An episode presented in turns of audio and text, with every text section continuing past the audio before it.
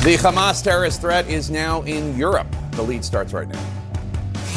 Terrorist attacks foiled as Germany and the Netherlands say they have arrested members of Hamas who are tied to an alleged plot to attack Jewish institutions in Europe. Plus, an exclusive CNN investigation into the nation's largest credit union, Navy Federal, revealing an alarming disparity between white and black applicants approved for home loans and those denied. And it's now in the hands of the jury. Deliberations underway in the defamation case against Rudy Giuliani as Georgia election workers Shaye Moss and Ruby Freeman seek $48 million in damages for Rudy's lies.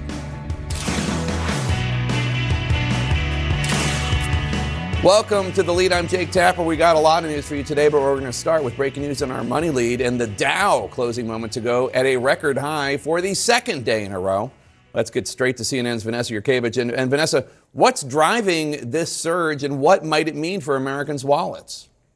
Another day, another record. The Dow closing up 158 points, beating the record it just set yesterday. And yesterday's record was because the Fed announced that it was holding rates steady and it was projecting three additional rate cuts next year.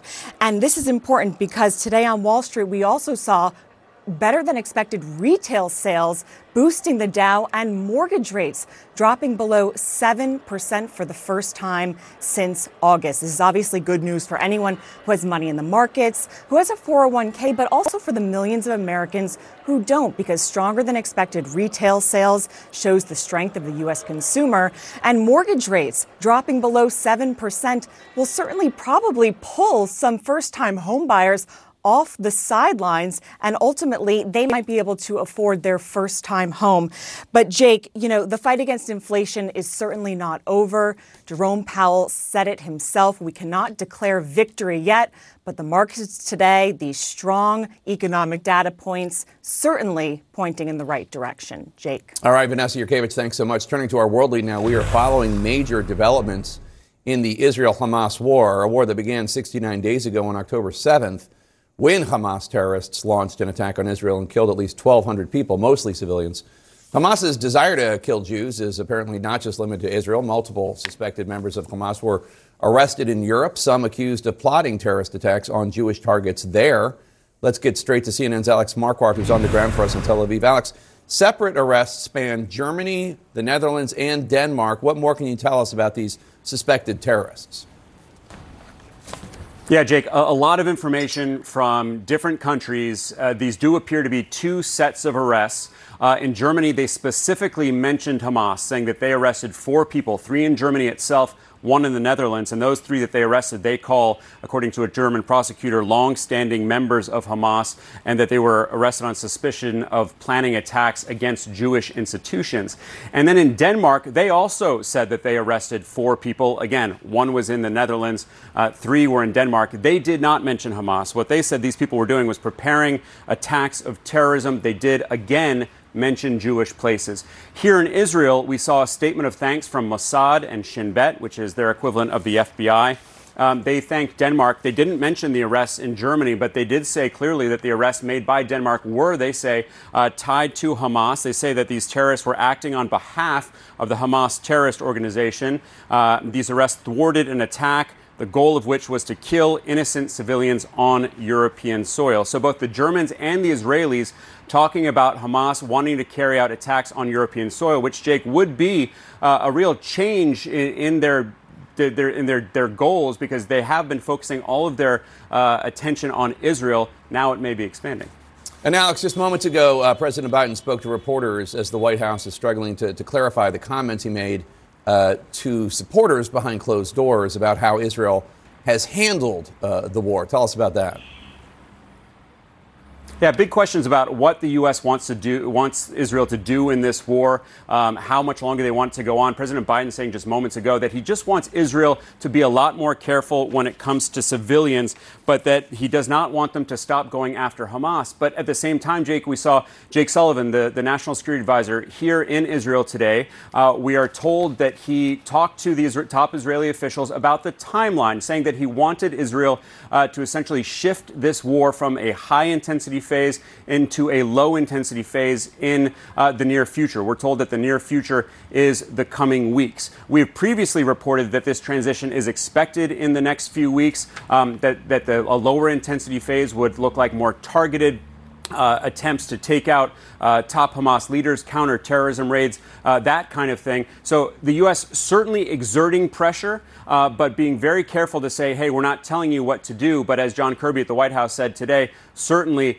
uh, we want this war to be over as soon as possible. Major question is whether uh, that will be heeded by Israel. We heard uh, Netanyahu after his meeting with Jake Sullivan uh, earlier today saying uh, that they will that they are more determined in, uh, than ever and they will keep fighting until absolute victory. And then the defense minister also talking about how this war is expected to go on for more than just a few more months. So the, the, the two countries may be significantly at odds about the timeline for this war. Jake? All right, Alex Marquardt in Tel Aviv for us. Thank you so much. Nearly half of all the munitions dropped on Gaza since the start of the war have been unguided so called dumb bombs. That's according to a new U.S. intelligence assessment obtained exclusively by CNN. Dumb or unguided bombs, as opposed to more precision munitions uh, typically pose a greater threat to civilians. An Israeli military official told members of Congress two weeks ago that these bombs, dumb bombs, are, are needed in order to destroy the Hamas tunnels under Gaza.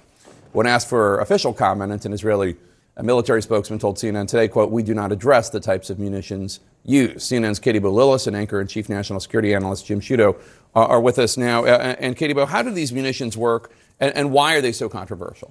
Yeah, so Jake, the, the concern here is that so called dumb bombs are less precise than, than precision guided munitions, and as a result, they pose a greater threat to civilians on the ground. And this, of course, is of particular concern in a densely populated area like Gaza, where the difference in between life and death can be a, a matter of a few feet, right? And this is part of the reason why you have seen the U.S. military deliberately phase out the use of unguided munitions over the past decade. Now, there are ways that you can make unguided munitions more precise uh, through the application of a, of a guidance, essentially a guidance package that you can sort of build onto um, these existing munitions. But it's not clear at this point whether or not uh, Israel, how many of these sort of uh, guidance kits Israel has, whether or not they're using them, and I think maybe most critically, what their rules of engagement are, right? What they consider to be the acceptable threshold for potential civilian loss of life uh, in any given strike. Right. Israel insists they have not changed the rules of engagement. There are a lot of people that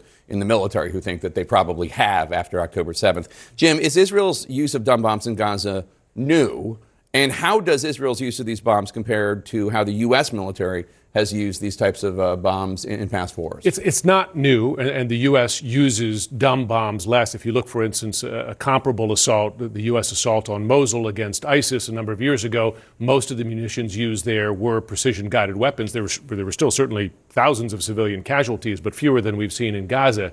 Th- this appears to be largely a math problem for Israel in that they don't have as many guided weapons as they might want to use here, so they are resorting to the use of dumb bombs. And to Katie's point, it's not clear how many of them they've equipped with what are known as JDAMs.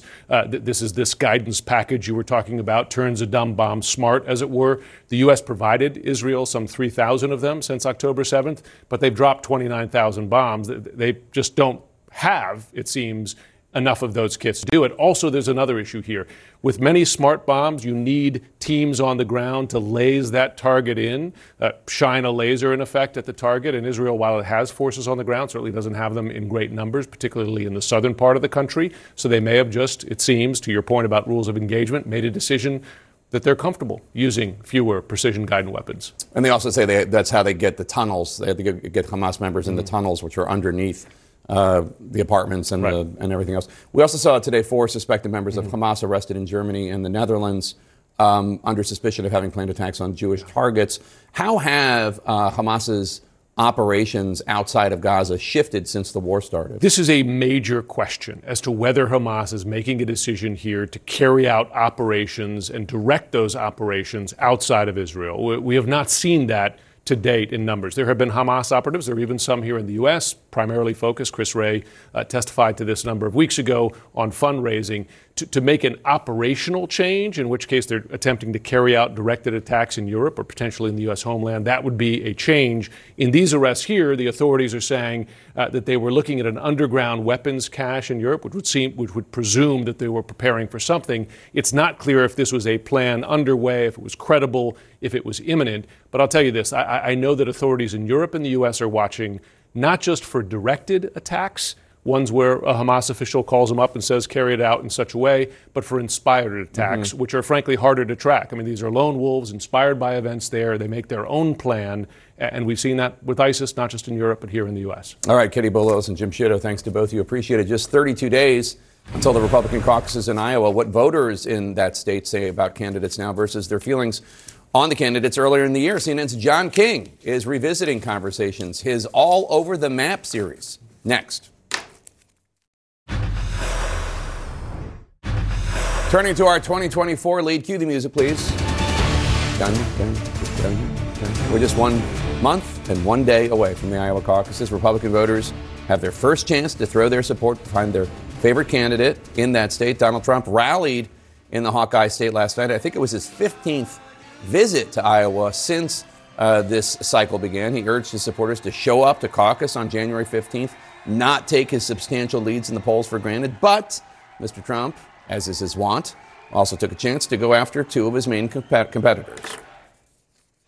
DeSantis doesn't even like farmers. He doesn't like farmers. I said, that's not good. He, he doesn't want to get that word out. And I keep hearing about the surge from Haley. Sir, I'll never vote against you. I'll never run against you. You've been a great president, sir. I'll never do this. This goes on for a year and a half. Then I hear she's having a news conference. I've decided to run. The whole thing, what's with these politicians, right? DeSanctimonious has been saying for the past six months, wait for the bounce. You know, he's waiting for the bounce. The bounce is going that way, it's going the wrong direction. Donald Trump is correct when he talks about, at least as of yet, a lack of surging for either Ambassador Haley or Governor DeSantis, at least according to the latest Des Moines Register poll in Iowa, which shows Trump at 51%, DeSantis at 19%, Haley at 16%. DeSantis is up three points from the paper's October poll. Haley has stayed flat. She is focusing more on New Hampshire. So, where does that leave voters who might like Trump's policies but are looking at other candidates who might bring a little less drama, a little less baggage to the table? Well, CNN's John King went to Iowa to find out. He joins me now. John, you followed up with voters that you met earlier this year to see if they've changed their minds at all about this race. What'd they say?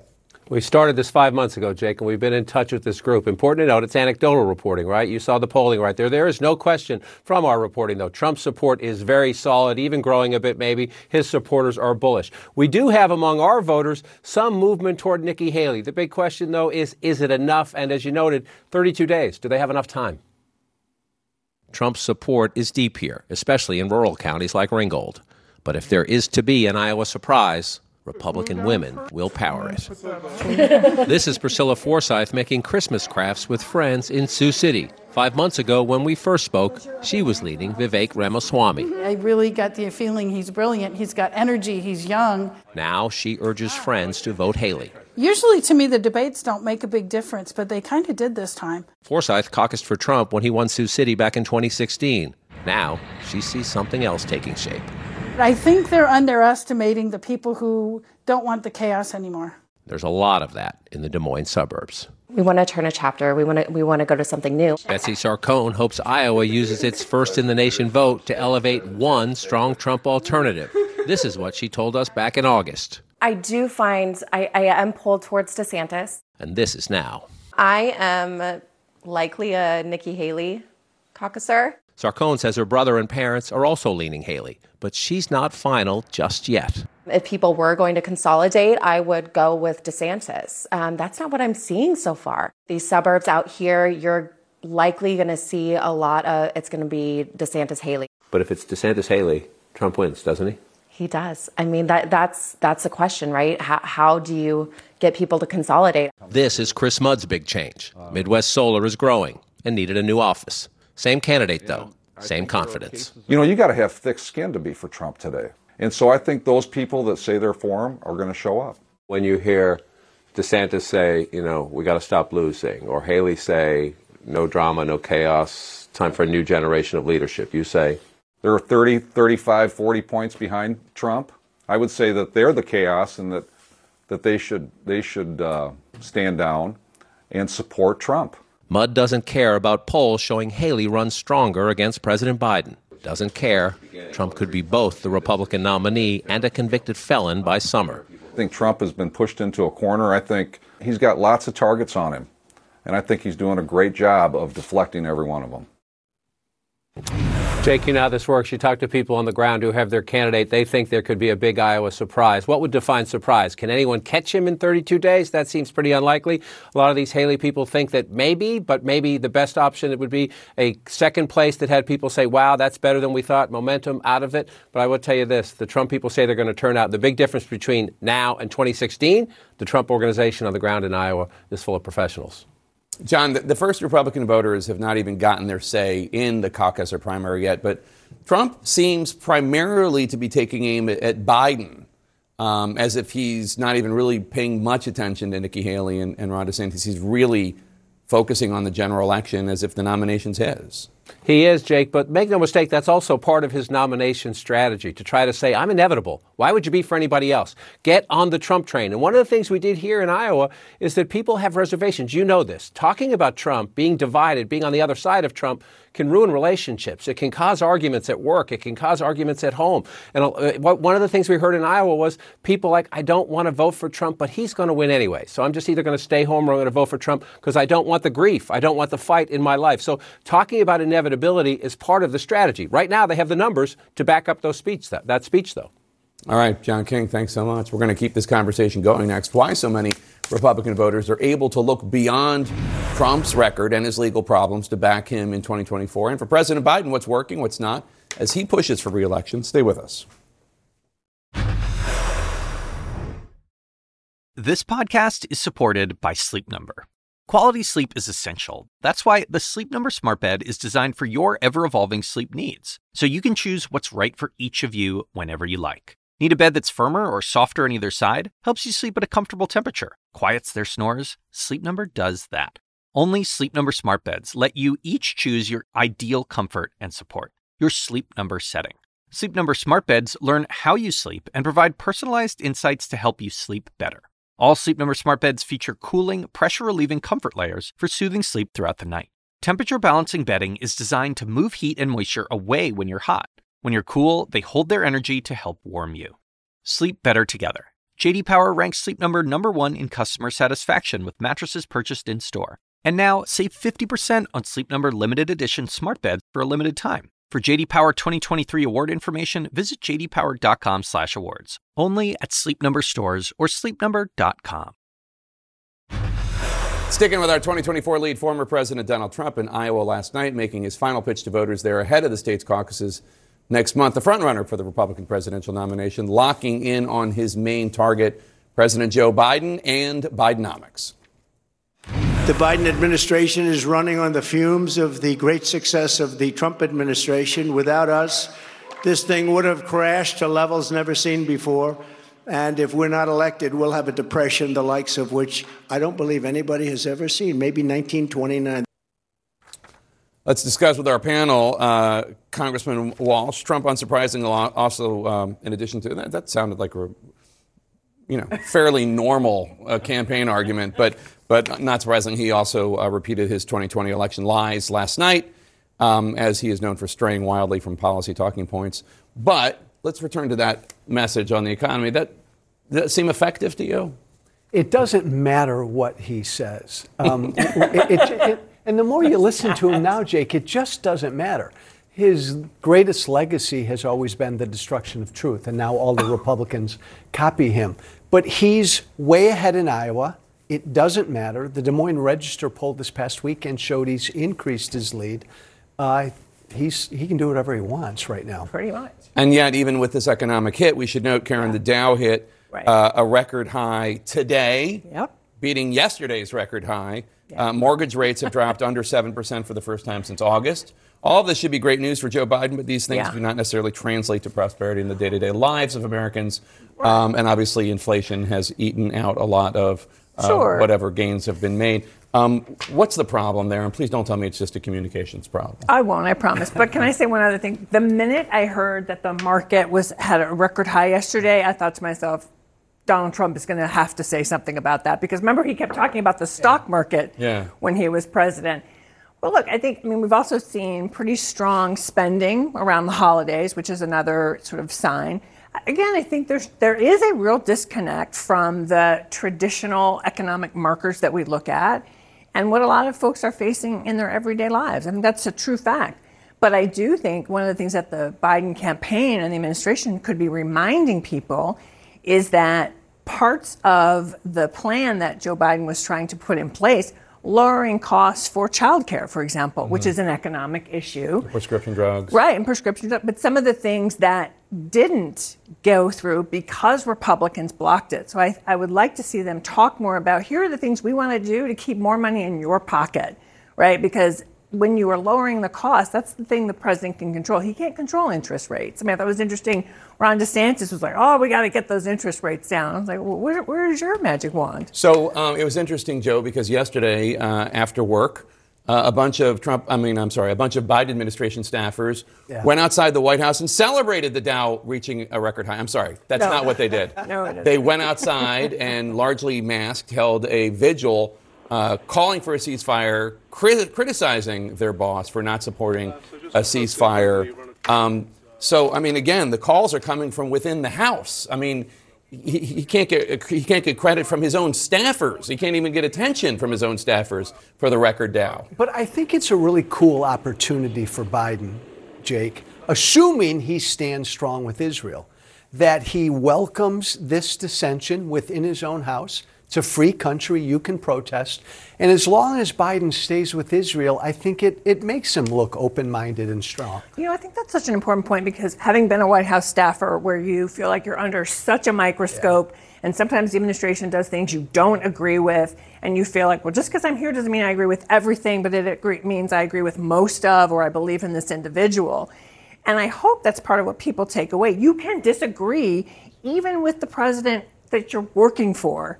And that doesn't mean you don't support him on And other Biden's things. I- okay with it. And, And I think that's okay not a bad thing. That's a nice spin. I mean, I don't. but I think think it's true. Well, I don't think he can fire them because it's, he's Right. already doing badly enough uh, with young with young voters that I think that would be a, a huge negative. But w- the conversation I hear about this kind of thing is. Um, and this is not my point of view, so don't get mad. But, but the kind of conversation I hear is this is disloyal. They're making him look bad. Why, Yeah. they, why doesn't he fire them? That sort of thing. Well, that's ridiculous. I mean, come on. It, it's a free country. That's what we're fighting for. but they work for the president, and they And are again- empirically Well- making the president look bad. Well, again, I actually think that it is a sign of a strong democracy that you can say, I disagree with the president on this, but I still work here and I still believe in him. Then on why are other, on other, Well, that, that was the thing, Jake. Most of had their faces covered. But I think it's also, if Biden acknowledges it, I think it's also a sign of it'll strengthen him that he's Yeah. okay with this. Can I say the other thing we're seeing, you know, that I thought was a positive, and I know the president got asked about it today. I mean, it's been, you know, what you see behind closed doors, diplomatic speak is not the same as what you can say publicly. Oh, sure. And it does seem that the administration is moving farther along to more publicly criticize Netanyahu and say, Oh, of course. which I think that's And Jake Sullivan in Israel today, pu- pushing them publicly to Yes. obviously. So, uh, you know, it's again, dissension is part of our democracy. uh, Joe, New Hampshire Governor uh, Chris Sununu, uh, popular Republican in New Hampshire, he endorsed uh, Nikki Haley this week. I want you to listen to what he had to say about her today in New Hampshire. And when Nikki wins here on January 23rd, think about this. The entire election gets reset. Right? The assumptions that the national media has told us, oh, it's a fait accompli. Trump's just going to win the nomination. No. Nope. All of a sudden, the entire country goes, oh, wait a minute. Everything we've been told about this election isn't true. That's the hope for the for the Haley people. That's the hope for the Sununu people. Is it possibly true? No, I, I think it's way too late. I think that endorsement will help Haley more than the Iowa governor's endorsement will help DeSantis. but I still think it's just way, way too late. Yeah, you, Yeah. you agree? I do. But look, I think for Haley, though, she can come in number two or even a st- close third and have a bank shot, again, going into South Carolina and potentially gain some momentum. I think that's going to be more important than what happens in Iowa. And if she were to surprise people and come in second in Iowa, that would really help. That's exactly right. All right, Karen Finney and Joe Walsh, thanks to both of you. Coming up next, Vladimir Putin's first substantive news conference since Russia invaded Ukraine, his latest twist on the war, plus his notable comments on two Americans that the State Department says have been unfairly detained in Russia. He also talks about the chances of their release. Stay with us. A major development today in a story that the lead has followed closely for years. A U.S. Navy officer detained for more than 500 days in Japan is coming home. Lieutenant Ridge Alkonis had been in a Japanese prison since October 2021. He was convicted of negligent driving and was sentenced to three years in prison. Alkonis says he lost consciousness on a drive with his family from Mount Fuji when he killed two people accidentally. He offered the victims' families over $1 million in restitution, as is customary in Japan. But the Alkonis family claims that there have been violations of the status of forces agreement between the U.S. and Japan during the proceedings of the case, adding his sentence was a quote travesty of justice. The years long effort to secure his release was, was led by his wife, Brittany. She even met with President Biden at the beginning of 2023 to urge him to do more for her husband's release. In May of this year, she joined the lead and spoke about the toll her husband's detainment has taken on her family. Take a listen. But my son asked me the other day, he said, Mommy, the president, you said the president's getting daddy home, then why isn't he home yet? Um, and you know, if if daddy suffered an emergency, why is he in jail? And those are questions I can't I can't answer. The good news for the family is Alkonis was brought back to the United States under an international prisoner convention. He is now in U.S. custody. A Justice Department official told me just a few minutes ago that this process could take a few months as the U.S. Parole Commission compares his prison sentence in Japan to how the U.S. might have handled this tragic incident. Once they determine Alkonis' sentence, he might even end up in home custody. We do not know. Though he is not back with his family quite yet, he is headed for American soil, and the Alkonis family says they are optimistic he will be home for the holidays. We will continue to keep you appraised of that story. Also, in our world lead, for the first time since Russia's invasion of Ukraine, Russian President Vladimir Putin spoke out at his year, end of year press conference. And apparently, Mr. Putin had quite a lot to say about Russia's war in Ukraine, Israel's with, war with Hamas. And Mr. Putin even confirmed that discussions are ongoing with the U.S. about the fate of two Americans that the State Department says have been detained unfairly Evan Gershkovich and former U.S. Marine Paul Whelan. The Kremlin says that more than 2 million questions were submitted for Putin's marathon news conference that was combined this year with a call in show. CNN's Matthew Chance brings us this report from Moscow. This was Putin's first big news conference since his invasion of Ukraine nearly two years ago. For hours, the Kremlin leader answered carefully picked questions, restating Russian objectives in what he calls his special military operation. There will be peace when we achieve our goals. They haven't changed. This is the demilitarization and denazification of Ukraine and its neutral status. For the first time, Putin revealed more than 600,000 troops are currently in the conflict zone. But he gave no indication of losses, which US intelligence estimates are extremely high. The Russian leader did, however, indicate he believed Western resolve on Ukraine may be crumbling, significant as American aid for Ukraine is held up in the US Congress. Today, Ukraine produces almost nothing. They are trying to preserve something, but they produce almost nothing. They get everything, excuse the bad manners, for free. But this freebie may end someday. And apparently, it is ending. One Russian reporter asked Putin about recent Ukrainian gains across the Dnipro River. They're just small areas, Putin said, in which Ukrainian forces are now highly exposed. I don't know why they are doing it. They are pushing their people to get killed. It's a one way trip for Ukrainian forces. The reason for this are political. because Ukrainian leaders are begging foreign countries for aid. This was a highly staged event with carefully vetted questions. But a live stream of public texts threw up a few surprising challenges. How many yachts does Putin have? asked one anonymous message. Why is your reality different to our reality? asked another. A glimpse behind the curtain, perhaps, into what some Russians are really thinking. In a bizarre moment, a Russian child appeared in a video message asking if her family would ever be replaced by robots.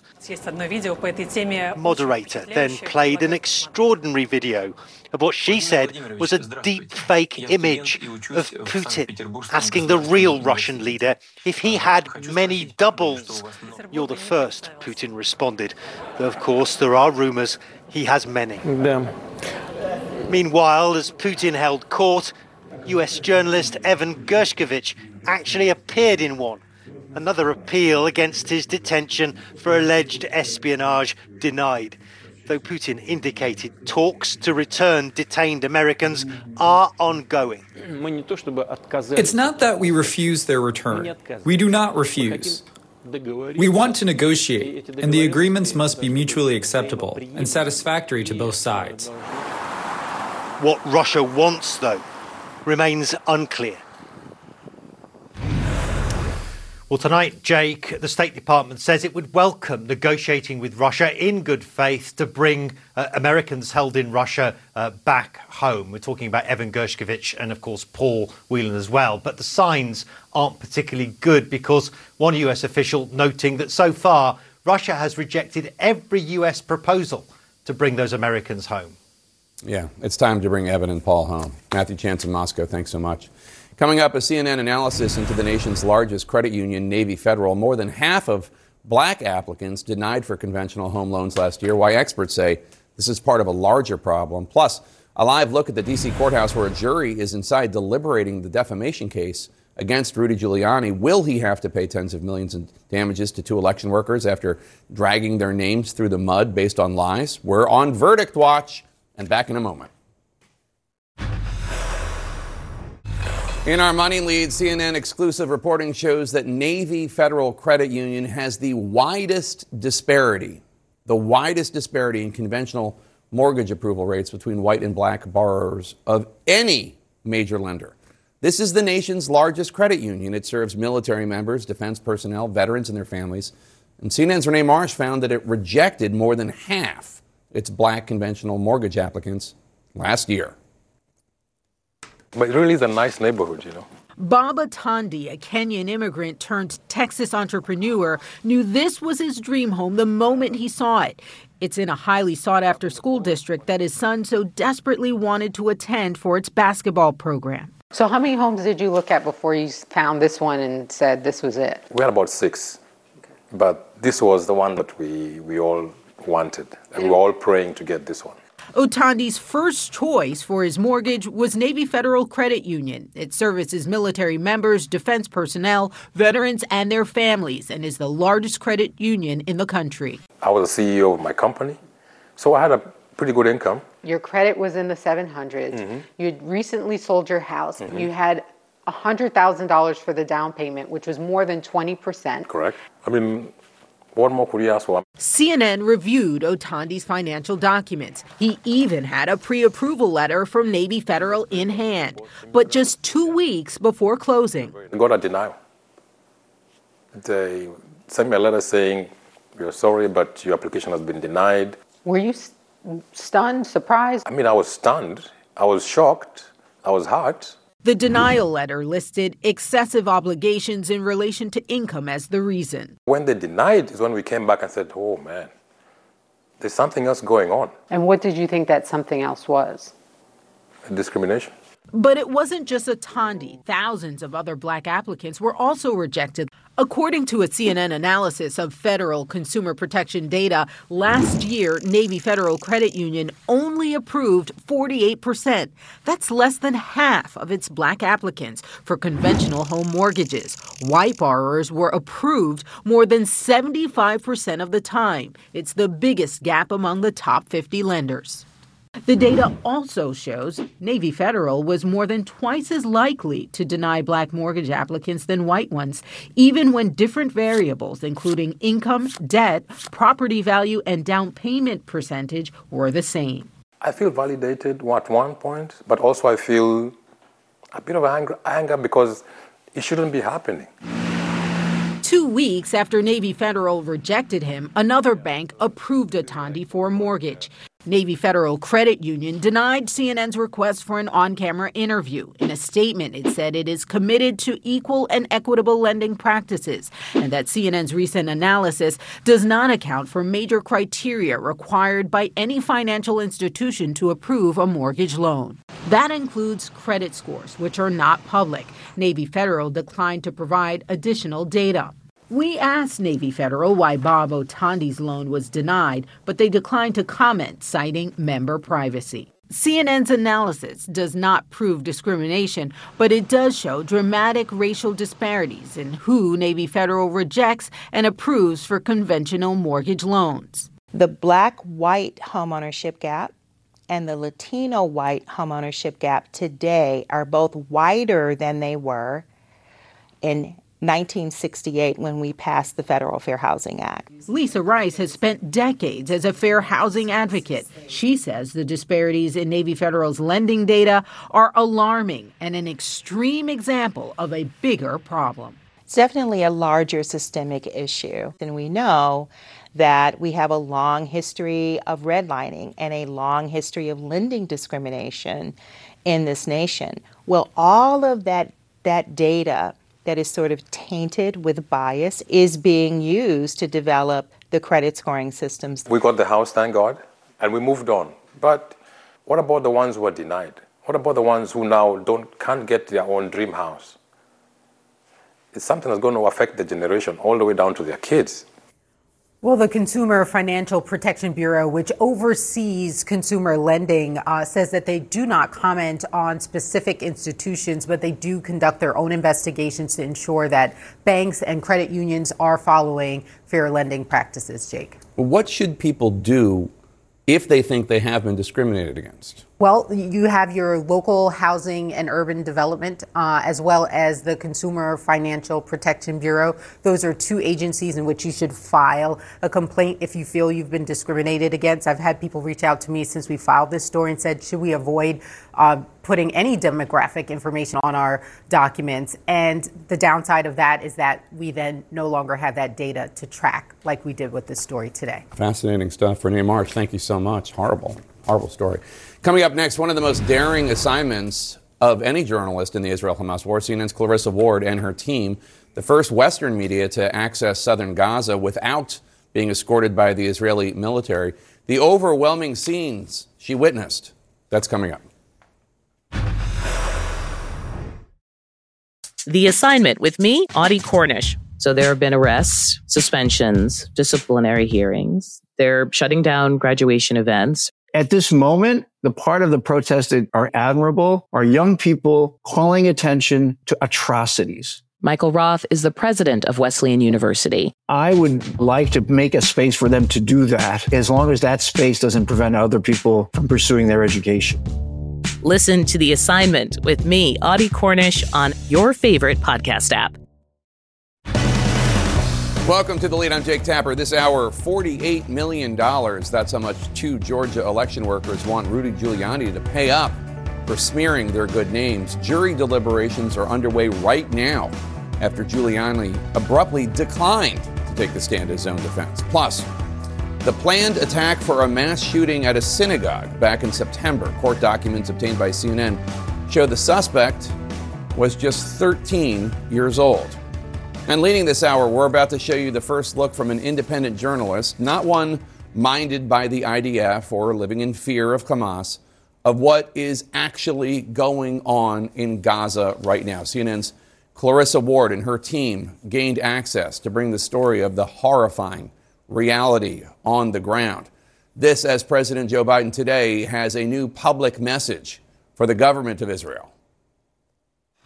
I want them to be focused on how to save civilian lives, not stop going after Hamas, but be more careful. Remember that on Tuesday night, At a reception with supporters, President Joe Biden said Israel is about to lose support, quote, by the indiscriminate bombing that takes place, unquote. Indiscriminate. However much the White House tried to explain away how the word indiscriminate aligns with the White House insistence that Israel is already doing everything it can to avoid civilian casualties, those two things do not square up. And President Biden went on to underline that point Tuesday night, saying, quote, it was pointed out to me that by Bibi that, well, you carpet bombed Germany, you dropped the atom bomb, a lot of civilians died, unquote. That sure sounds like a conversation where Biden is challenging Netanyahu on Israel killing too many Palestinian civilians and Netanyahu reaching back to the Dresden bombings and the Hiroshima and Nagasaki bombings from 1945 to justify what he is ordering the IDF to do. In those same remarks, Biden insisted that the U.S. is committed to, quote, do everything in our power to hold Hamas accountable, every single thing in our power. They're animals. They're animals. They exceeded anything that any other terrorist group has done of late, unquote. Yet, there are quite obviously thousands and thousands of innocent people that the IDF is killing who are not members of Hamas. And whether you blame Hamas for embedding within the Palestinian population after the October 7th brutal terrorist attack on Israel, or you blame the IDF and Netanyahu, or both, this is the ugly and brutal reality of the slaughter of innocents that Clarissa Ward brings us now. A warning that many of the images we are about to show you are difficult to watch. You don't have to search for tragedy in Gaza. It finds you on every street, strewn with trash and stagnant water, desolate and foreboding. So we've just crossed the border into southern Gaza. This is the first time we've actually been able to get into Gaza Uh, since October 7th, and we are now driving to a field hospital that has been set up by the UAE. Up until now, Israel and Egypt have made access for international journalists next to impossible, and you can see why. Since October 7th, the Israeli military says it has hit Gaza with more than 22,000 strikes. That by far surpasses anything we've seen in modern warfare in terms of intensity and ferocity. And we really, honestly, are just getting a glimpse of it here. Despite Israel's heavy bombardment, there are people out on the streets. A crowd outside a bakery. Where else can they go? Nowhere is safe in Gaza. Used to be Right. a stadium. Arriving at the Emirati Field Hospital, we meet Dr. Abdullah Al locals, Nakbi. No sooner does our tour begin when Our ambulance. That's a real life. And this is what you hear all the time now? Yes. At least 20 times a day, At least 20 times a day. maybe more sometimes. Uh, I think we got used to it. One thing none of the doctors here have got used to is the number of children they are treating. The UN estimates that some two thirds of those killed in this round of the conflict have been women and children. Eight year old Janan was lucky enough to survive a strike on her family home that crushed her femur but spared her immediate family. في وجع كتير؟ لا ما في؟ She says she's not in pain, so that's good. Her mother, Hiba, was out when it happened. I went to the hospital to look for her, she says, and I came here and I found her here. The doctors told me what happened with her, and I made sure that she's okay. Thank God.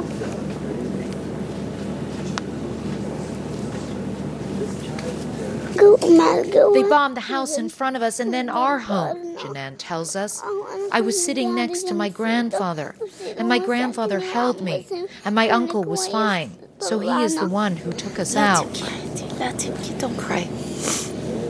But Dr. Ahmed Al Mazraoui says it is hard not to. I work with old people, like uh, adults, but with children, no. Something touching your uh, touches your heart and tests your faith in humanity. As we leave Janan, Dr. Al Nakbi comes back with the news of casualties arriving from the strike just 10 minutes earlier. We just got a stable send right now two amputated uh, young uh, male uh, uh, from uh, the, just the bomb. From the Kosovo we just yes. heard, from the bomb we just heard? This is uh, my understanding. Okay. They will arrive to our rescue. A man and a 13 year old boy are wheeled in, both missing limbs, both in a perilous state. What's your name? What's your name? The doctor asks. The notes provided by the paramedics are smeared with blood. Tourniquet improvised with a bandage. Since the field hospital opened less than two weeks ago, it has been inundated with patients. 130 of their 150 beds are already full. So let me understand this. You are now basically the only hospital around that still has some beds? I guess so, yes. Or maybe I'm very sure of that because they are telling me uh, one of the hospital with a capacity of 200, uh, they are accommodating 1,000 right now. And the next door hospital, I'm not very sure, he said like 50 to 100, uh, has maybe 400 to 500 patients.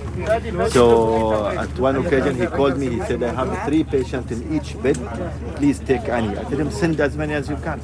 I mean, we've been here 15 minutes, and Uh, this is already what uh, we're seeing. and this is, you heard it, you see it.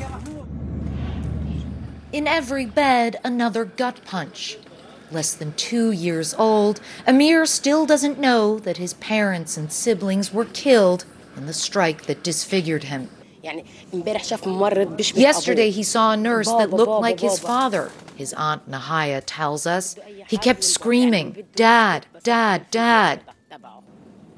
Amir is still too young to comprehend the horror all around him. But 20 year old Lama understands it all too well.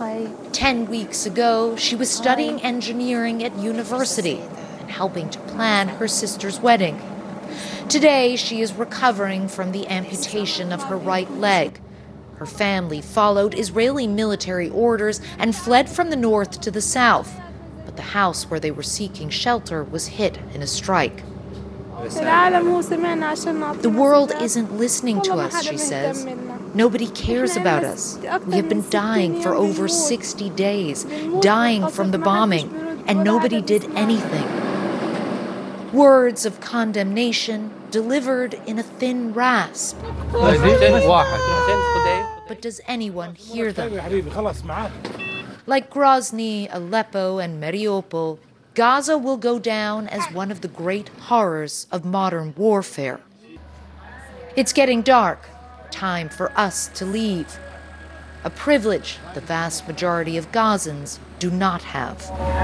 Our brief glimpse from a window onto hell is ending as a new chapter in this ugly conflict unfolds.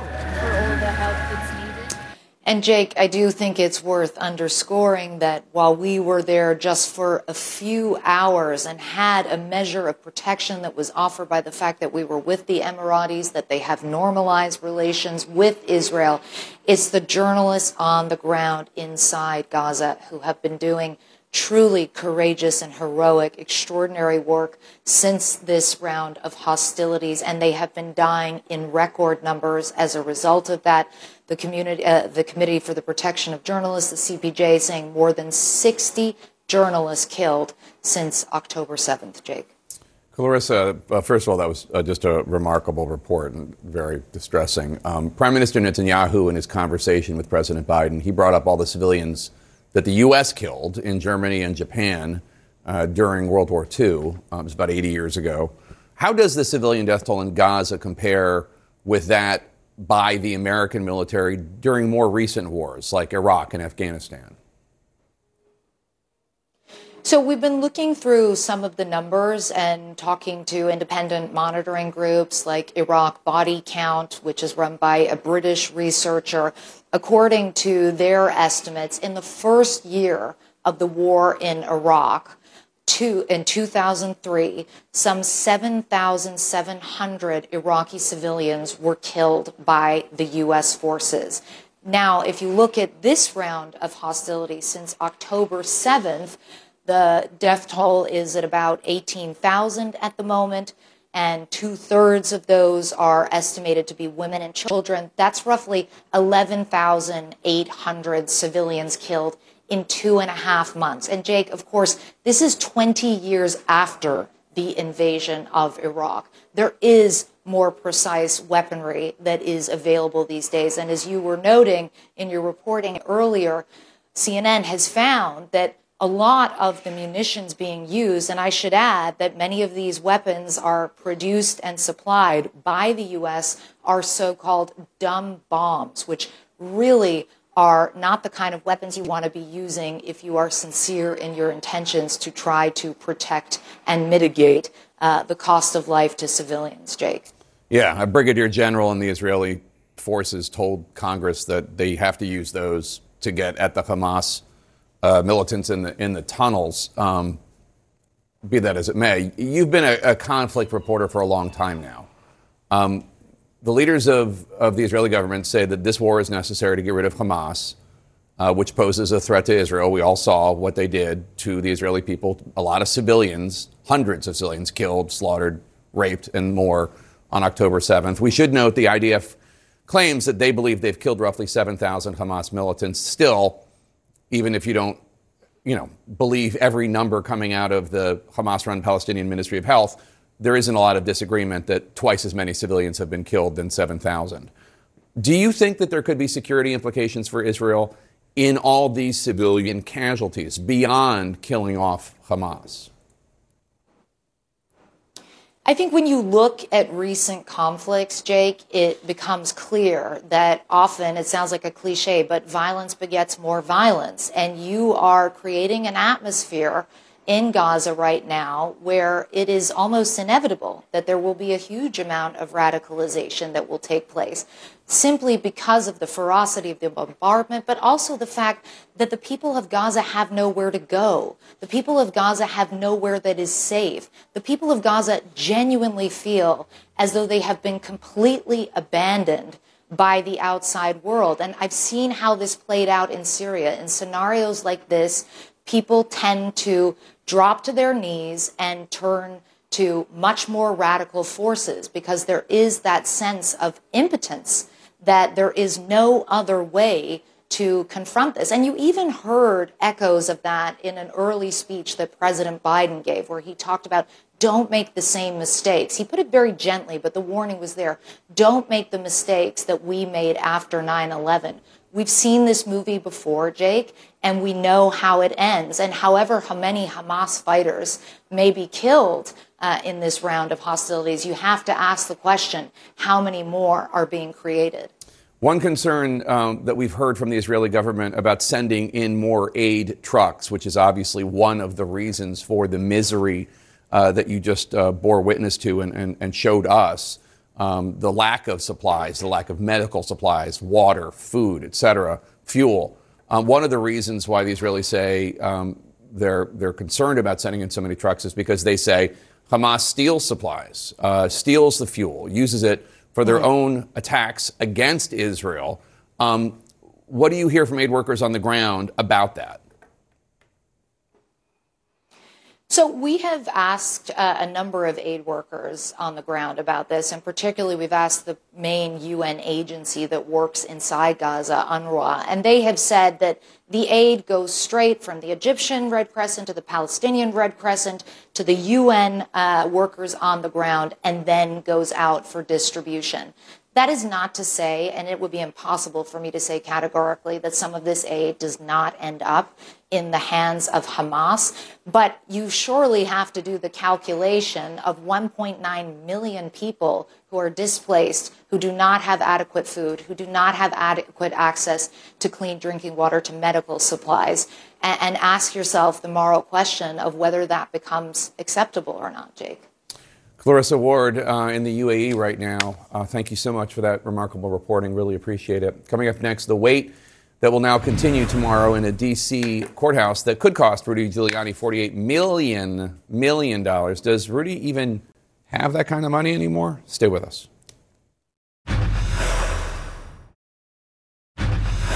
In our law and justice lead, moments ago, uh, former New York City Mayor Rudy Giuliani left federal court here in D.C. after jury deliberations in his defamation damages trial finished for the day. Court is set to resume tomorrow. The big question in front of the jury how much will Rudy Giuliani have to pay the two Georgia election workers whom he falsely accused of ballot tampering in Georgia? Giuliani was already found liable of defamation by another judge earlier this year. CNN's Jessica Schneider looks now for us at the closing arguments from both sides and how we got here. On. You heard one side. Stay tuned for my testimony. Rudy Giuliani promised at the start of his trial that he would take the stand to defend himself in the multi million defamation case against him. But minutes before the final day of trial was set to start, Giuliani backed out. His lawyer telling the jury Giuliani didn't testify because we feel these women have been through enough. The lawyer for former Georgia election workers Ruby Freeman and Shaye Moss essentially saying the contrived compassion coming too late after years of threats and harassment they say they endured because of Giuliani. You shouldn't die, you fucking racist. You and your fat fucking doing. The torrent of voicemails Freeman and Moss received after the 2020 election played in court for the jury deciding how much to award the women. The judge has already ruled that Giuliani is liable. Now it's just a question of how much he will pay. Freeman and Moss are asking a jury for at least $48 million. Their lawyers pointed to these comments from Giuliani outside court this week to prove that Giuliani still is not remorseful. Of course I don't regret. I told the truth. They they were engaged in changing votes. Hello, everyone. Giuliani first made false statements about Freeman and Moss after the 2020 election, including to a Georgia State Senate committee investigating alleged but unfounded voter fraud. It's a tape earlier in the day of Ruby Freeman and Shaye Freeman Moss and one other gentleman. I mean, it's, outsta- it's, it's obvious to anyone who's a criminal investigator or prosecutor, they are engaged in surreptitious illegal activity again that day.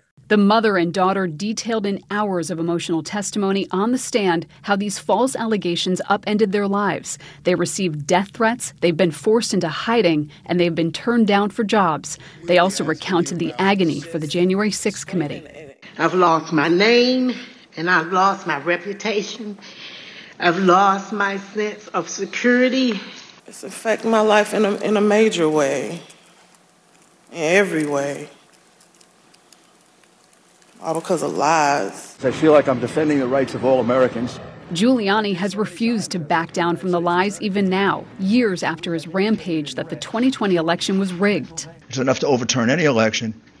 It's disgraceful what happened. And Giuliani spread wildly false claims.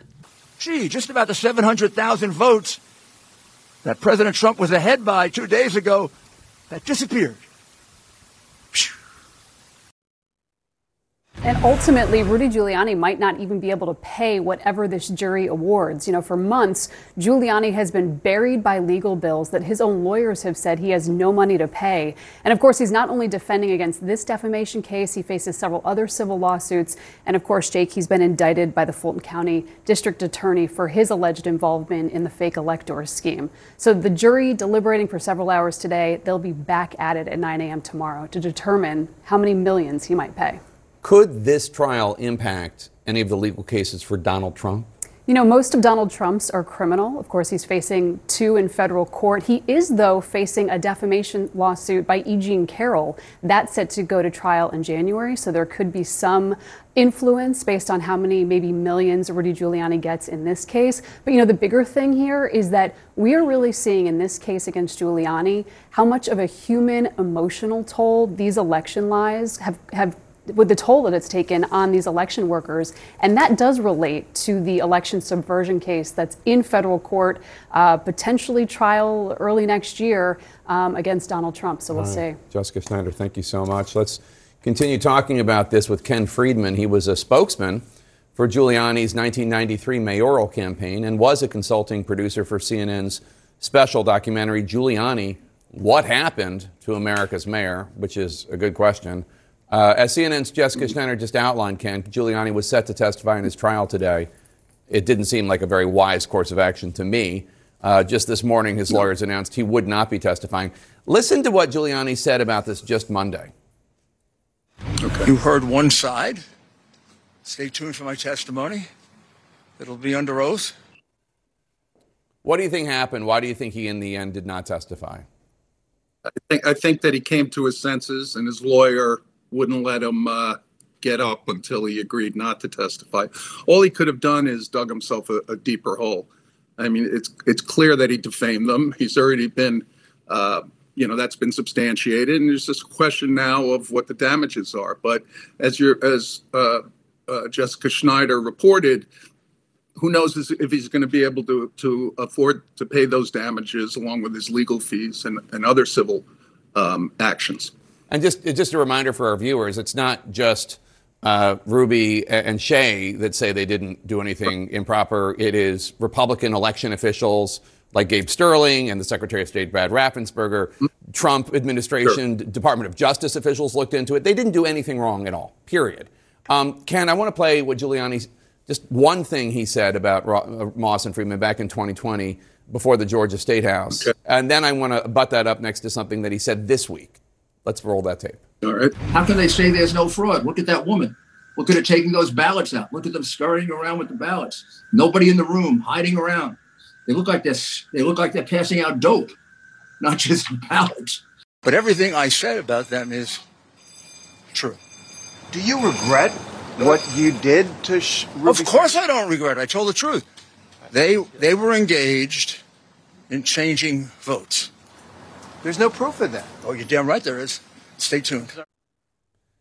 Okay, to say nothing of this, just the blatant racism of saying that they were looking like they were passing around dope, which is just insane.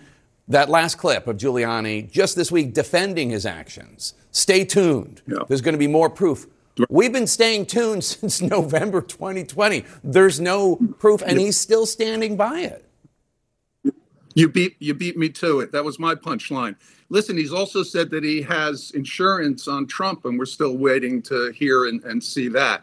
Um, he's defiant, as is Trump. They're, they they they sing from the same hymn book, uh, and they're contrarians, and they go down swinging, um, convincing themselves they're right. And unfortunately, a lot of people agree with them in this country. Ken, here's a very simple question that I have been asking people uh, for a while now. What happened to him? What's wrong with him? Because obviously, um, look, there are a lot of people that didn't like him when he was district attorney, and a lot of people who didn't like him when he was mayor. But this is just something else.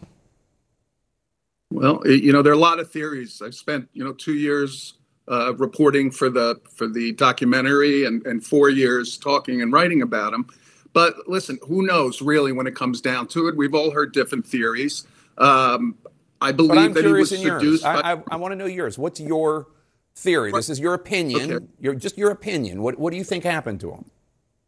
Well, I have more than an opinion. It's educated opinion. I, you know, I've been told things and I've seen things, and I think he was seduced by Trump. You know, money being a very powerful aphrodisiac to him. He had a very expensive marriage and a more expensive divorce, and um, it created a mania in him, um, and and a, a a a desperate need to remain relevant um, and have access to the to the presidency and to sell the office around the world and and make you know, millions and millions of dollars, which he apparently no longer has. So it's a combination of a combination of variables um, that contributed to his his accelerated personality change, almost um, exponentially different than he was when I knew him. He was always intense, always focused and committed, but then he was very competent. He was a very effective first term mayor. I, I wouldn't, uh, I can't see him running running uh, anything anymore. F- frankly, not you know, particularly yeah. not the city of New York. It's pathetic. Ken Frydman, thank you so much. Appreciate your time. You're welcome. Coming up next, Kevin McCarthy, former Speaker, current Congressman, soon to be former Congressman McCarthy. He's down to his final hours in Congress. Ahead, his moment today on the House floor. Plus, what McCarthy said about CNN's Manu Raju after all those years of Manu chasing him down in the hall. Stay with us. In our politics lead, parting words today from ousted Republican House Speaker Kevin McCarthy on the floor as he leaves Congress. Do not be fearful if you believe your philosophy brings people more freedom. Do not be fearful that you could lose your job over it. Do it anyways. I would do it all again. Ah, yes, do not be fearful. Words of courage from Kevin McCarthy, the Winston Churchill of our time. Let's bring in Manu Raju on Capitol Hill. Manu, Congress is, surprise, surprise, leaving town for the holiday, wake, holiday break with a major to do list left here in Washington.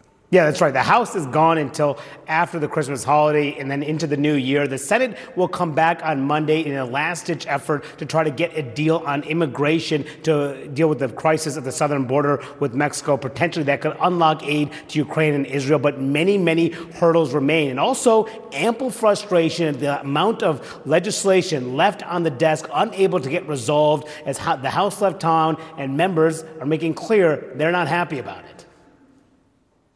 It's on the individual members because they've um, they're gutless and they won't stand up. But when you look back at uh, this Congress, has this been a has this been a productive Congress? No, it, I've been here five years, and the biggest surprise everybody says, "What's your biggest surprise up here?" That I was not surprised. No. What do you think of the fact you guys are leaving town without addressing Ukraine? Is an abdication of our responsibility? I'd say my greatest disappointment is that we put these extension of spying authorities onto our Defense Department authorization bill. I don't believe that should have happened. I've expressed my disappointment uh, to the Speaker and to other leaders about that, and uh, hope we do better in the new year.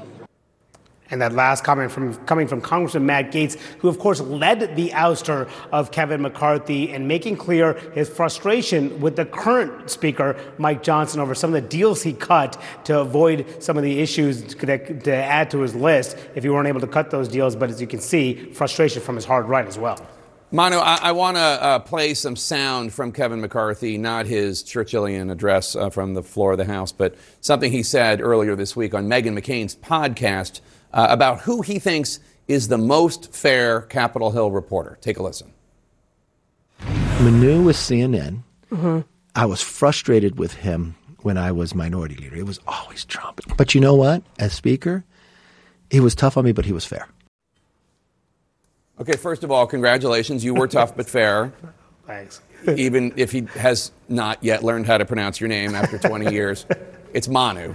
But um, Manu, we at the lead just had to put together a little montage of some of your run ins with uh, Kevin McCarthy over the years. Take a look.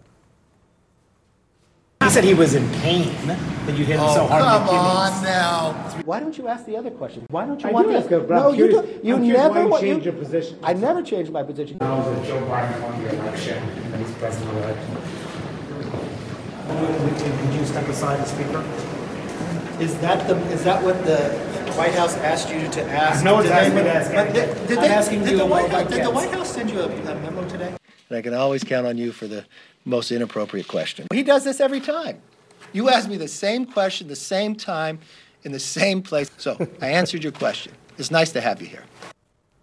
Uh, take that as a, a little parting gift, if you will, Manu. You did a great job uh, uh, covering covering that character. Uh, we appreciate you. Thanks, thanks, Jake. It was, it was an eventful few few years, but you know, as you know, the motivation is always to get new information, which I try to do every day. You're, you did a great job. Don't let his praise of you fool fool anybody. You, you, you did you did a great job. Coming up, Thanks, reaction to the conspiracy theories pushed by GOP presidential candidates about January 6th from someone who was at the Capitol that day and was injured in the attack. Stay with us. In our politics lead, with just over a month until the Iowa caucuses, Republican presidential candidate Vivek Ramaswamy is embracing a rather bizarre campaign strategy. He's continuing to push disproven, unfactual conspiracy theories, such as, for example, that January 6th was a quote inside job. Watch his exchange with my friend and colleague Abby Phillip at a CNN town hall last night.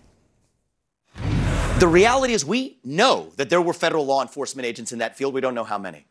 I think it's Mr. shameful. If, if I may finish just answering Well, let me this, just. is, this is I, really am important. I'm gonna go ahead and interrupt you here because Because I know this- that the there establishment were, doesn't approve of this you're message. saying I know that there this, were but we federal should be agents. able to talk about this. You're saying that there were federal This is- agents. this is in the important to talk about. You, This- you are is saying there were federal agents in the crowd on on, Yes. on January 6th. Yep.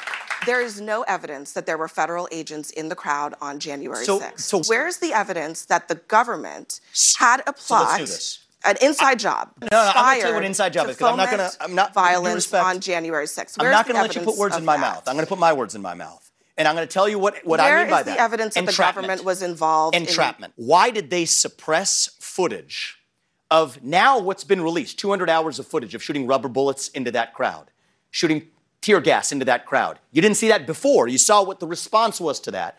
Uh, now you see footage coming out of actually rolling out the red carpet. For Capitol Mr. Police Mr. allowing Ramaswamy, people in again, right through the front vast- door. what the happened on government cherry picked 12 hours of footage when there was 200 hours of footage. So cherry picking was the government, not me. Release the whole thing. It's exhausting. Let's bring in former U.S. Capitol Police Sergeant Aquilino Gonell. He was one of the many brave officers who defended the Capitol on January 6th. He's now the author of a new book. It's called American Shield The Immigrant Sergeant Who Defended Democracy. Um, and we should note uh, also, uh, Sergeant Gonell, that because of what happened that day, you had to retire because you were so wounded that day. Yes, sir. Um, thanks for having me, uh, Jake. And yeah, I, I had sustained multiple injuries on that day. Some of them physical, some some of them mentally, and some of them uh, the moral injury as well. Just like uh, Mr. Uh, Ramaswamy is saying that, that there were federal agents uh, among the crowd. Yes, the police officers were trying to defend the, the people inside. Those were the agents that perhaps he referring to. When you hear this lunacy, that like the feds were, you know, that it was all entrapment, I mean, I don't even know what to say. But, but when you hear this, as somebody who was there that day, who, who was hurt that day physically and emotionally, psychologically, what goes through your brain when you see this, this character running around spreading these lies? Uh, this- it is a character, but you have to take it with a grain of salt. I mean, this is coming uh, from a person who has not done anything selflessly uh, to uh, protect anyone but himself, uh, just like the former president. I do uh, cover this, some of these uh, things in, in my book, American Right. Shield, um, in terms of the type of injuries that I sustained and what I did uh, throughout the day, uh, throughout the, the, the fighting uh, to protect everybody inside the Capitol.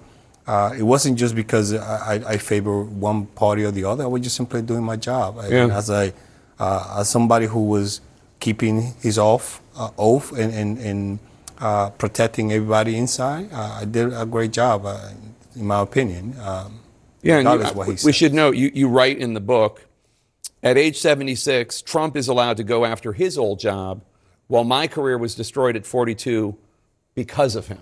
Yeah.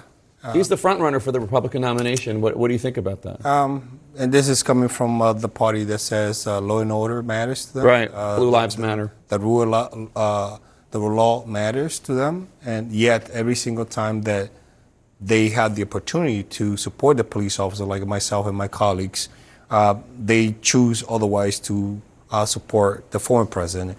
Uh, so whenever they say those things, uh, I, I don't believe them any, anymore uh, in that ethos. Publicly, they, they say all these things, uh, but clo- behind closed door, they they shown otherwise. So there have been there has been justice for some of the people who stormed the Capitol that day. Hundreds hundreds uh, of, of sentences and plea deals and the like. Um, but not everybody in the crowd who has even been identified. And Congressman uh, Barry Loudermilk said on a right wing channel the other day that one of the reasons why Republicans are currently going through the footage, all the remaining footage that hasn't been released, and blurring the faces is because they don't want the, the folks from quote unquote sedition hunters uh, to figure out who the unidentified criminals are. What, what goes through your brain when you hear that? It's amazing, uh, again, coming from the party that, um, that claimed to be in the side of the rule of law. In the same sentence uh, last week, uh, the new Speaker of the House, uh, Mike Johnson, said, We are the party of law and order. We want transparency. We want the American people to, to see the transparency. And then in the same sentence, he goes, We need to blur out the faces of these people. I covered some of these things in my book, American Shield. Uh, the book is is not just about uh, January 6th. It's about my whole life uh, Yeah. in terms of the sacrifices and the things I had done uh, for uh, our country. Um, the many sacrifices, um, you know, from the time I arrived here in the United States, uh, the simulations, I had the multiple layers and things like that. Um, uh, kind of like the obstacles, the adversities that I that I overcome. Just, yeah, you just to- emigrated from the Dominican Republic when you were And- 12. and the, the absurdity that happened is that I wasn't born here in this country, and yet here I am defending the country from the same mob, native-born citizens, uh, attacking the capital, attacking our democracy, and a lot of us immigrants, along with many born citizens, were defending the capital, the police officer. So, and yet they turn around sometimes and tell us, the immigrants, that we are, t- are the one invading the country. The last time I checked, we were defending the, the capital. Uh, many of us were not born here. Uh, and as a re, uh, result, they tell us that we were the wrong because Yeah. they defend the, they normally defend the rioters. Uh, I cover these in, in, the, in the book uh, extensively. Uh, you don't have our back if you don't support if you don't support accountability uh, and and demonize us for for what we did on that day. Do you ever feel like you took your oath of office or your oath to the to protect the Capitol that you were inspired to do when you were a kid and you went on a visit to the Capitol? You write about it in the book very movingly. Do you ever feel like you took your oath more seriously than some of these lawmakers take theirs? Of course I did. I mean, I was expecting that they would after they were themselves were the target of, of the mob. I mean, talk about the the president at that time send the mob to kill them, and then they turn around and support him again to run for president. Meanwhile, they telling us that we are the bad guys because these are patriots, these are um, hostages, these are political prisoners. If that those are if there are those things, then who we are, who are we? Yeah. Are we the captor, the Sicario, No, the you're- you're the patriots. You know, so it creates a moral injury altogether. But I'll let you guys um, read my book. Yes. Um, it- it's, it's a great uh, uh, book about sacrifices, in- inspiration. Um, and Look at this picture of you. Let's, and- let's get a close up of that. the young buck me. Yeah, look at you. How old are you in this picture? Uh, 18? 21. 21 Uh, years I old. joined the military at 21 Look years at you. old. Look at this little baby. And I, Sergeant Gonell's new book, American Shield, The Immigrant Sergeant Who Defended Democracy, is out now in both English and Spanish and Espanol. Thank you so much. Best of luck. Great Christmas gift for anybody out there looking for something. Feliz Navidad.